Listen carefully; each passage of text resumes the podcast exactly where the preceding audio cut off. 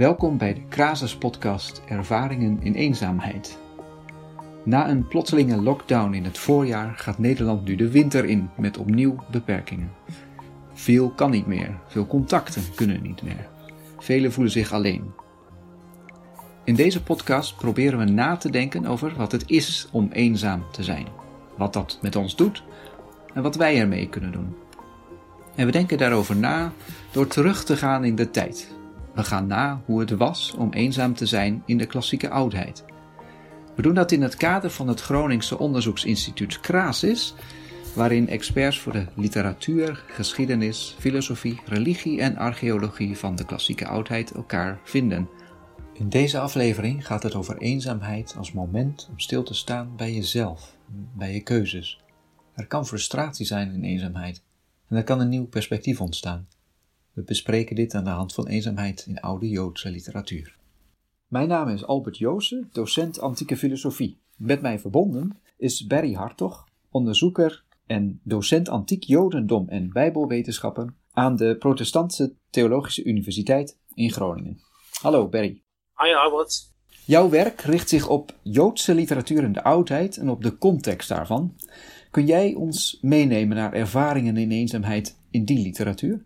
Waar ik aan moest denken was een novelle uit de vijfde of misschien vierde eeuw voor Christus, het Bijbelboek Jona. In dit korte boekje speelt eenzaamheid op twee sleutelmomenten een rol. Eerst zit Jona moederziel alleen in de buik van de vis en daarna voelt hij zich ellendig en alleen wanneer zijn wonderboom is verdord. Ja, een vrij bekend verhaal is dat, hè? De Jonas in de walvis van het uh, liedje van je 1, 2, 3. Precies, ja. Kun je wat context geven over, uh, van, over dat verhaal? Waar gaat het over? Uh, ja, dus in dit boek krijgt Jona van God de opdracht om naar de stad Nineveh te reizen, om haar aan te klagen. En Nineveh, zo vertelt het boek, was een grote en kwade stad. Maar Jona negeert zijn opdracht en vlucht de andere kant op. Nineveh ligt in het oosten, maar Jona neemt een boot naar het westen. Daar kan zijn God het niet bij laten zitten. Hij zorgt ervoor dat Jona tijdens een storm overboord wordt gegooid, opgeslokt wordt door een grote vis, die hem dan vervolgens terugvoert naar zijn beginpunt. En zo binnen in een grote vis, daar kun je je wel voorstellen dat het benauwd en eenzaam is. Is het van het verhaal ook inderdaad de bedoeling dat wij ons als, als hoorders, als lezers, proberen in te leven in die eenzaamheid van Jona in de vis? Ja, ik, ik, denk niet dat het de bedoeling is dat lezers zich afvragen hoe het is in de buik van een vis. Maar ik denk wel dat deze passage erop wijst hoe eenzaam je je kunt voelen als je bewust het goede niet doet. Jona die krijgt een opdracht en die kiest er bewust voor om deze te negeren. En daar had hij zijn redenen wel voor, dat horen we later in het verhaal. Maar desondanks kan zulke nalatigheid, het goede bewust nalaten, ertoe leiden dat je je eenzaam voelt en nutteloos. Jona vergelijkt de vis ook met het dodenrijk waarin hij is afgedaald. Hij heeft echt het idee dat hij bijna omkomt door uh, zijn nalatigheid. Dus daar zit ook schuldgevoel bij. Dat is interessant. Schuldgevoel en zelf, zelfbesef ook. En vanuit dat zelfbesef, hoe gaat Jona daar dan mee om met zijn eenzaamheid en zijn opsluiting? Nou, je, je wordt eigenlijk teruggeworpen op jezelf in zo'n situatie. En dat zie je bij Jona ook. Jona realiseert zich dat hij tekort is geschoten en dat hij zijn goddelijke opdracht moet vervullen. En zo wordt dit moment van eenzaamheid eigenlijk een moment van transformatie. Jona herinnert zich zijn opdracht en richt zich dan ook opnieuw weer op zijn taak. Waar hij eerst het slechte koos, kiest hij nu het goede. En zou je zeggen dat het de eenzaamheid zelf is die hem tot uh, die ommekeer en dat besef brengt? Of is er in die eenzaamheid, terwijl hij eenzaam is, gebeurt er daar dan wat waarin Jona zich omdraait? Ja, ik denk dat de eenzaamheid Jona terugbrengt bij zichzelf. Dus in de eenzaamheid heb je de tijd en de gelegenheid. Kun je eigenlijk niet anders dan over jezelf en over de keuzes die je hebt gemaakt nadenken. En dat leidt ertoe dat Jona beseft, dit is niet goed geweest. Ik moet het nu anders doen. Je zei net, de vis brengt Jona weer terug naar waar hij begonnen was. Is dat een soort cirkelbeweging die we daar in het verhaal horen? Ja, in zekere zin wel. Er zitten twee dingen in, denk ik. Aan de ene kant het besef dat het goede nalaten je niet verder brengt. We zijn in het verhaal ondertussen twee hoofdstukken verder. En Jona is weer terug waar hij begon. Dus we zijn nog niet zoveel opgeschoten in het verhaal. Maar tegelijkertijd is dit een uiting van het, het besef dat je opnieuw kunt beginnen. In het verhaal wordt Jona opnieuw voor dezelfde keuze gesteld. En ditmaal gehoorzaamt hij wel. Hij gaat nu wel naar Nineveh. Dus er zit ook het besef in dat je soms opnieuw voor dezelfde keuze gesteld kunt worden en dan wel het goed kunt kiezen. En hoe gaat het dan vervolgens verder? Hij gaat dus ditmaal wel naar Nineveh en als hij daar is aangekomen verkondigt hij Gods aankomende oordeel. Nog veertig dagen, zegt hij, en dan wordt Nineveh weggevaagd. En daarbij legt hij een soort sardonisch genoegen aan de dag. En zijn angst dat God Nineveh zou redden, horen we nu, was de reden voor zijn vlucht. Dus Jona dacht, als ik nu in Nineveh ga verkondigen dat God de stad zal vernietigen, dan komt Nineveh misschien wel tot bekering. Toont Nineveh berouw, redt God de stad. En dat wilde hij absoluut niet. Dat was de reden dat hij in eerste instantie vluchtte. Nu gaat hij wel naar Nineveh en nu gebeurt eigenlijk wat Jona vreesde. De Ninevieten komen tot inkeer, tonen berouw en God uh, spaart Nineveh. Om Jona een les te lezen laat God een wonderboom groeien die Jona schaduw moet bieden. Jona was op een berg bij de stad gaan zitten om te kijken hoe Nineveh vernietigd zou worden. Dat gebeurt niet en God laat een wonderboom groeien die Jona schaduw biedt. En op een ochtend verdorst de boom, zodat Jona overgeleverd is aan de elementen. En Jona maakt zich kwaad en God vraagt hem dan, maak je je kwaad over deze plant, maar zou je het goed vinden als ik de hele stad zou wegvagen? met die vraag eindigt het boek eigenlijk, zodat die vraag ook blijft nagalmen in het hoofd van de lezers. De Jona moet van die Ninevieten blijkbaar niet zoveel hebben. Hij is door die stad getrokken, heeft ze gezien. Maar kiest er dan vervolgens toch voor om de stad uit te gaan, op die berg te gaan zitten. Die Ninevieten zijn zijn medemensen, maar hij verkiest dus blijkbaar het gezelschap van uh, deze wonderboom. Ja, daar lijkt het wel op, ja. Nee, je moet niet vergeten dat Israëlieten en Ninevieten een hele geschiedenis met elkaar hadden. Nineveh was de hoofdstad van het Assyrische Rijk.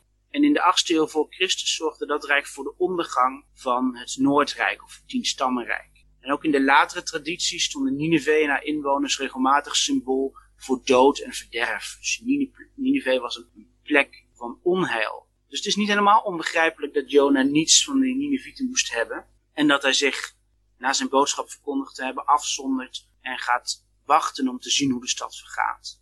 Daar komt bij dat in de hitte van het Midden-Oosten bomen onontbeerlijk zijn. Ze geven schaduw en koelte. Uh, dus zo bezien is het niet zo heel vreemd dat Jona een boom verkiest boven de Ninevieten. En toch is het boek Jona een verhaal over het gebrek aan medemenselijkheid. Op het moment dat Jona bovenop zijn berg zit, kun je iets zeggen over uh, zijn geestestoestand op dat moment? Hij was aan het kijken of de stad omgekeerd, of in ieder geval uh, met een zware straf getroffen zou worden. Maar daar komt niets van in. Nee, en hij voelt zich dan, zou je kunnen zeggen, weer in de steek gelaten. Uh, in de steek gelaten door God dit keer. God die aan het begin van het boek uitspreekt dat hij de stad wil vernietigen. Dat Jona dat moet gaan verkondigen. En God die uiteindelijk, als de Ninevieten berouw tonen, de stad spaart. Jona is teleurgesteld en voelt zich uh, in de steek gelaten door, uh, door God. Jona lijkt dan wel ernstig gefrustreerd aan het uh, einde van dit verhaal.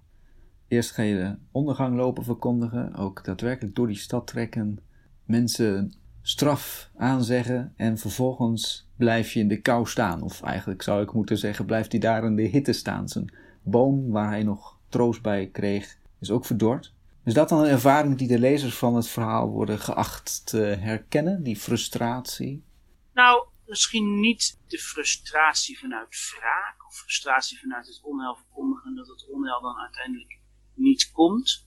Misschien wel de ervaring van denken dat je aan de goede kant staat en dan de medemenselijkheid verliezen.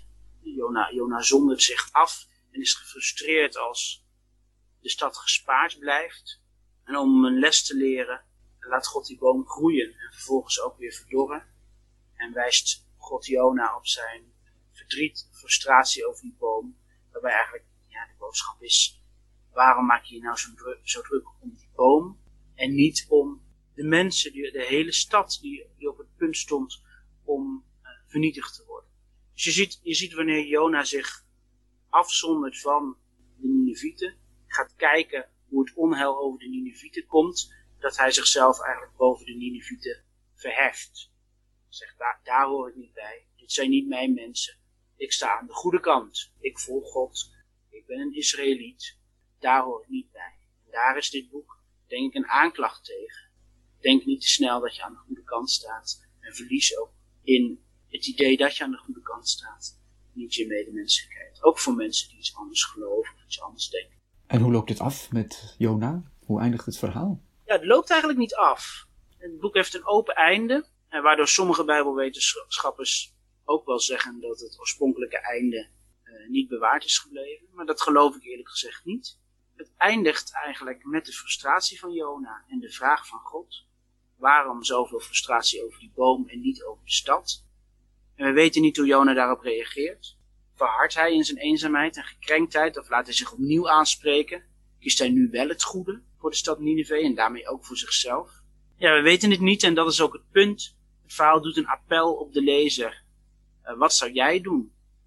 Hoe zeker ben jij ervan dat je aan de goede kant staat? En wat, wat kost dat om aan de goede kant te staan? Kies je het goede voor iedereen of ben je alleen op jezelf gericht? Dus ik denk dat dat een, uh, zeker in deze tijd, ook een, een mooie vraag is. Een blik uit de verre tijd, ervaringen in eenzaamheid vanuit de oudheid, die ook nieuw licht kunnen brengen voor onze ervaringen vandaag de dag. Dankjewel, Berry Hartog. Graag gedaan, dankjewel.